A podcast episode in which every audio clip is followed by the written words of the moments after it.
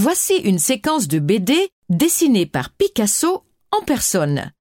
Mais quel bazar à première vue Commençons donc par repérer le titre et l'ordre des cases. Le titre est griffonné en haut. Histoire claire et simple de Max Jacob et sa gloire ou la récompense de la vertu. Le poète Max Jacob était un bon ami de Picasso.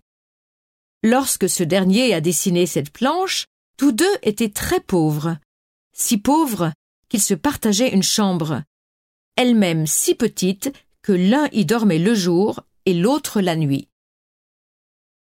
En réalisant cette planche, Picasso a voulu faire sacrément plaisir à son ami. Regarde donc les cases. En as-tu repéré l'ordre? Elles sont numérotées. Dans la case 1, Max Jacob écrit à son bureau. Dans la case 2, il se rend, bien vêtu, chez un vieil éditeur.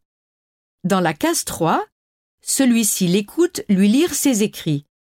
Et alors, case 4, quel bonheur Max Jacob réussit à lui vendre son manuscrit. Peux-tu lire son cri de joie? Exactement. Il s'éclame Olé, olé Dans la case 5, il fête sa réussite avec deux femmes dans un café, le Maxims. Mais ce n'est pas tout. Dans la case 6, la déesse grecque Athéna le couronne, lui remettant un jambon avec des lauriers. On reconnaît bien là l'humour de Picasso. Et pour finir, en bas à gauche, une sculpture qui rend hommage à Max Jacob se dresse près de l'Arc de Triomphe. Que dirais-tu, toi, si ton meilleur ami te prédisait un avenir pareil? Pas mal, non? D'ailleurs, regarde comment Picasso représente son ami.